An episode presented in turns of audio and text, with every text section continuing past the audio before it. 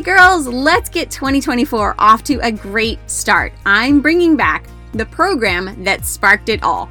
Pruning to Prosper didn't start as a podcast, it started as an idea an idea to help women clear the stuff that is preventing them from being the woman God is calling them to be.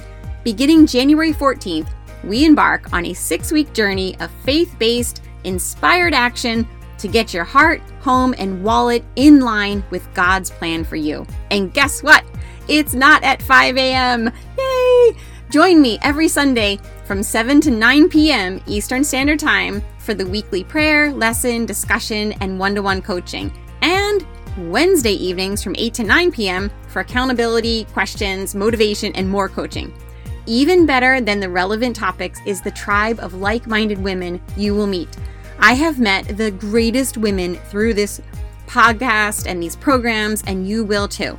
Click the link in the show notes to sign up. The Zoom link will be emailed one week ahead of time. I hope to see you there. Now, let's get to today's podcast episode.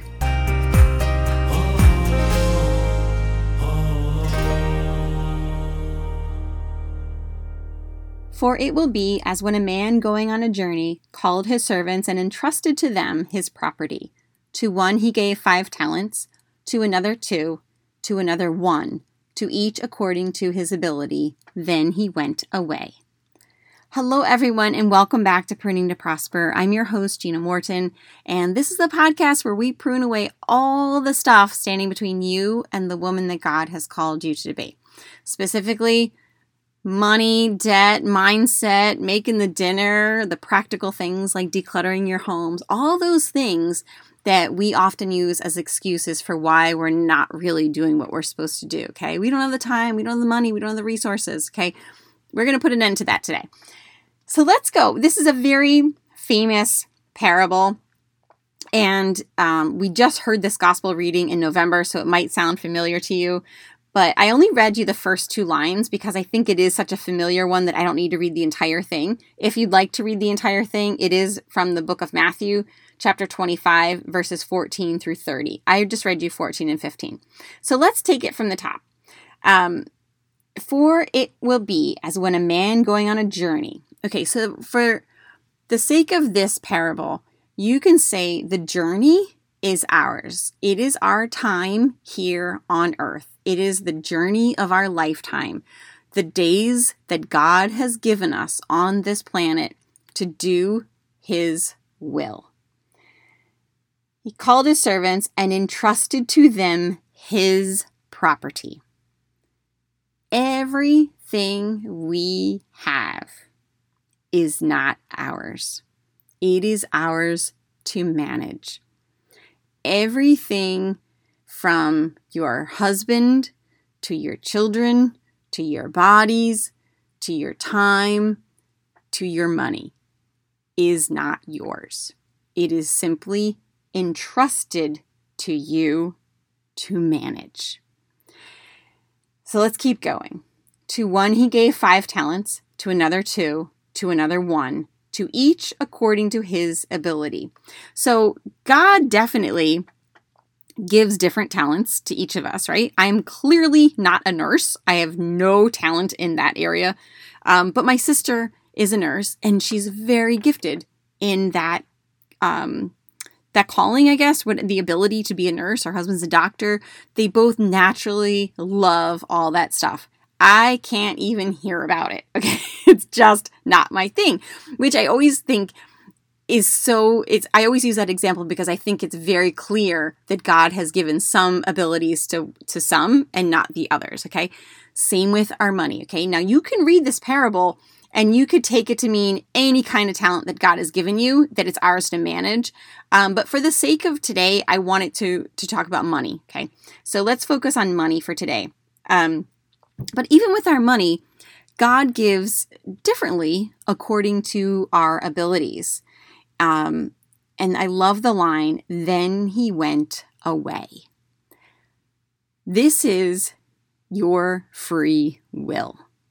God is not hovering over you, nitpicking about how you spend every single dime, right?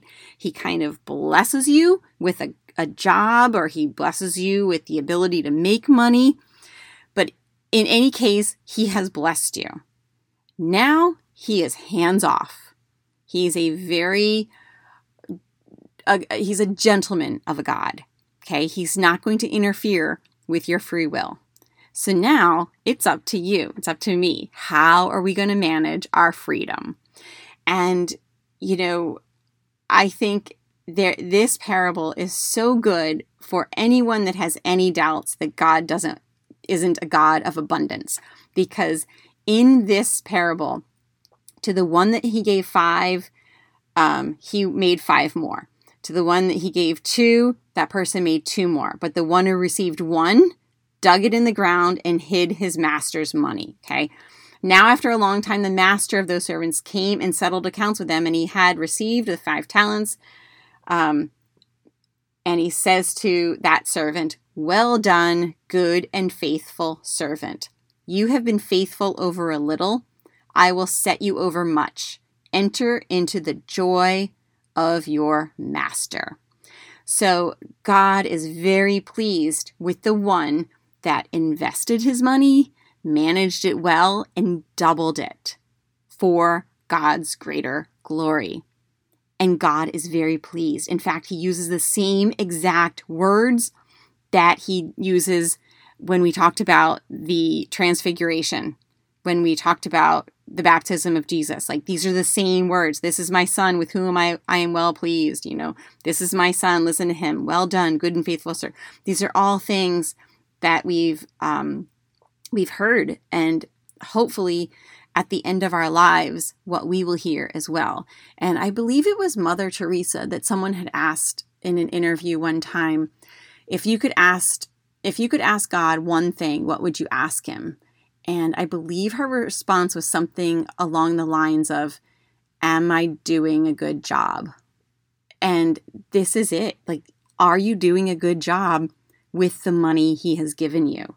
And for the second one that delivered the two talents and he came forward, um, the master said to him, Well done, good and faithful servant. You have been faithful over a little, I will set over much. Enter into the joy of your master. So again, God is rejoicing over the fact that these servants have done a really good job investing their money, managing it wisely, and He will give them more, right? When you prove that you can be faithful with a little, God will bless you with more anytime someone comes to me as a new budget client, I always congratulate them and say like this is this is so good that you've come to me because it's your first step. It's the first step in managing your money well, turning the page on your finances. And is it going to be easy? No. Is it a long journey? Yes. But you have the time. God's a lot of these days for you. And whatever day you decide that you're going to turn your finances around is the perfect day. Okay. Yesterday was a great day. Today's just as good. Okay. So do it as soon as you can. And, you know, you long to hear these words well done, good and faithful servant. Now, the one that had the one talent and he buried it, he came um, and he says, Master, I knew you to be a hard man, reaping where you did not sow and gathering where you did not winnow. So I was afraid and I went and hid your talent in the ground.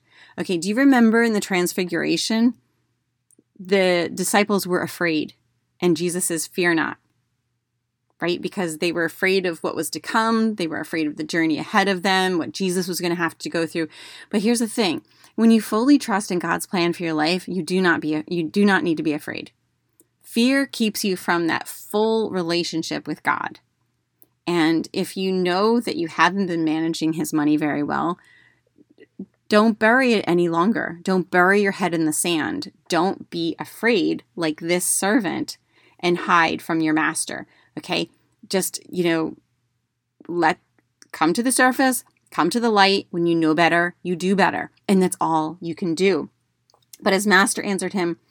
Um, so he gave him back the same amount that he had that God had given him, right? He didn't invest it, he didn't um, squander it, really, he just buried it.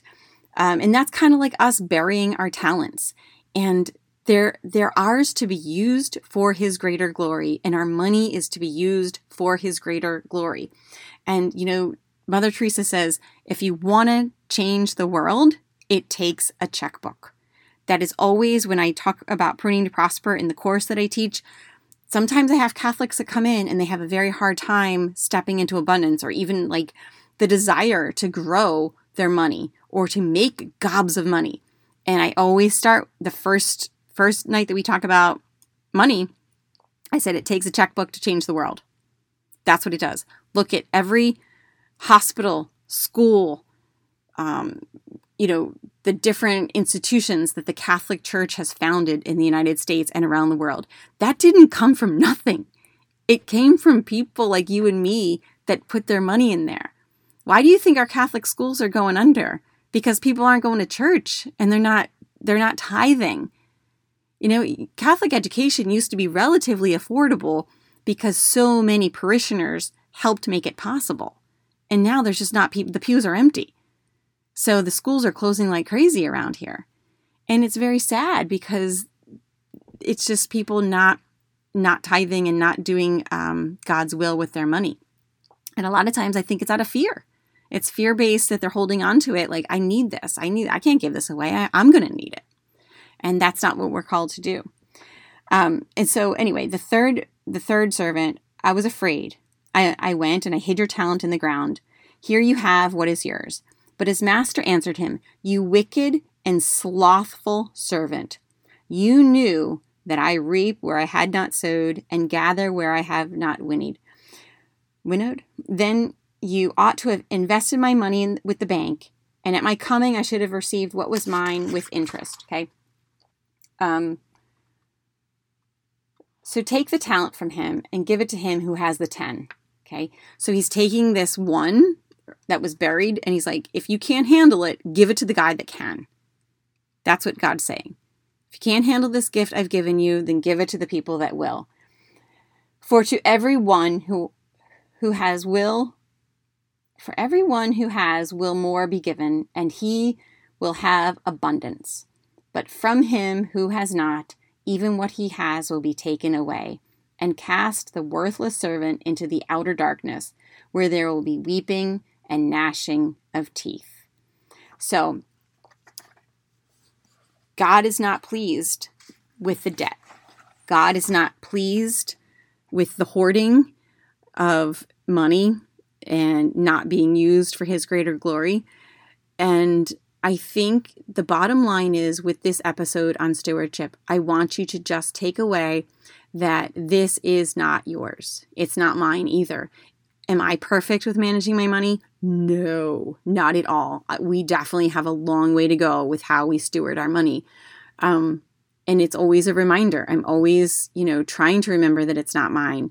And I think um, the new year is always a good time to reevaluate how we're living. And I'm hoping that for this month of December, instead of really going through the typical nativity verses from the, the Bible, I want to really focus on the stewardship. Like, how are we going to finish up this year? And especially, how are you going to go into 2024? Um, I don't want you to be gnashing of your teeth and all that stuff. If you've if you've not been wise with your money to this point, it's okay. I want you to stop. There is no shame, there is no embarrassment. It is what it is. And when you know better, you do better. And you just start fresh. And that's it. That's all you can do. Okay. But just keep remembering that fear is not of God. It, you know, 365 times in the Bible, they tell God tells us, be, be not afraid, fear not, all those kinds of phrases. Okay. He's trying to tell us something one for every single day of the year. Do not be afraid, okay? If he's, he's given you something, then trust that he's also given, the, given you the ability to handle it, okay? But when we don't use our gifts and our talents, then he is very disappointed. You know, it's like um, if someone has a wonderful ability to sing and they don't sing, what what use is it's like hiding your lamp under a bushel basket right? Not letting that light shine. If you're a great writer if you're a great artist if you're not using those gifts and talents that god has given you then what the heck are you doing? He didn't give them to you to just bury them. He gave them to you to use. And there's a way that He can use anything He's given you for His greater glory. I, I listened to this podcast the other day, and there's a woman that I would love to have on. Um, it's actually she's called the Catholic Sobriety Coach, and um, but she had a, a guest on that has written this wonderful series of children's books that I'm going to get for my daughter for Christmas. And it's it's kind of like the Magic Treehouse, but it's with saints. And you know, every saint is a saint for a different reason. And we are all called to be saints. You know, again, this is our journey. Our our master has left us here on this journey. And our days are numbered. So, what are we going to do with them? And every saint used their days in a different way. And this author, she said, the more she researched about the saints, just, I mean, there's a lot of research that goes into simply writing a children's book. Sometimes, like, the hardest thing in the world is to simplify something down to a child's level. You know, it takes a lot of brilliance to do that. And she said, if you want to be the, the most unique person on the planet, then do God's will. Because each of us was created in a unique way. And we are all called to a very unique mission. And when you bury the little things that He has given you, then you're burying your ability to use them for His greater glory. So if you can paint or sing and you're not doing those things, then you're not doing what He's calling you to do. Is it embarrassing sometimes? Is it is it scary? Yes, it can be but he didn't he wouldn't have given you these things if he if he didn't believe that that they were for your best interest okay so if you find yourself burying your talents then i think you really need to start praying about what do you want me to do with these and maybe maybe you're a stay-at-home mom right now maybe you went to med school but you decided to stay home with your kids and you think like oh my gosh i'm wasting this degree you know, there's a lot of years that I thought I'm wasting all this education that I have being home with my kids. But you know what? Education is never a waste. And saying yes to God's will to stay home with your children is never a waste. And I have a degree that pretty much is useless, but you know where it's coming into play? I have a degree in environmental sciences and outdoor education.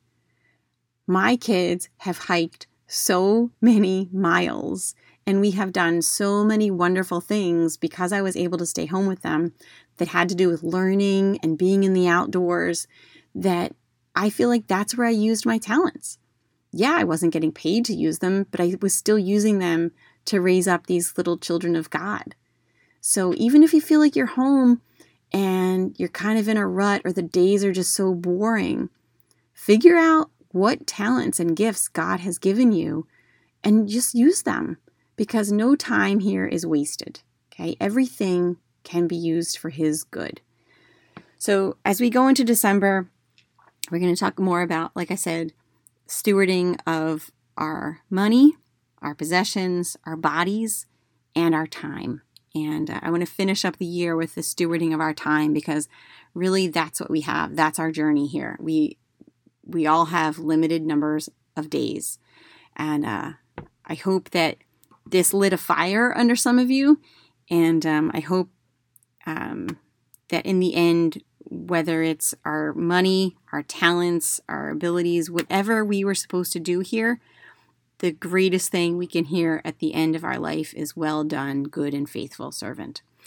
All right, girls, have a great day. I will see you on Saturday for a five minute declutter with me. Take care.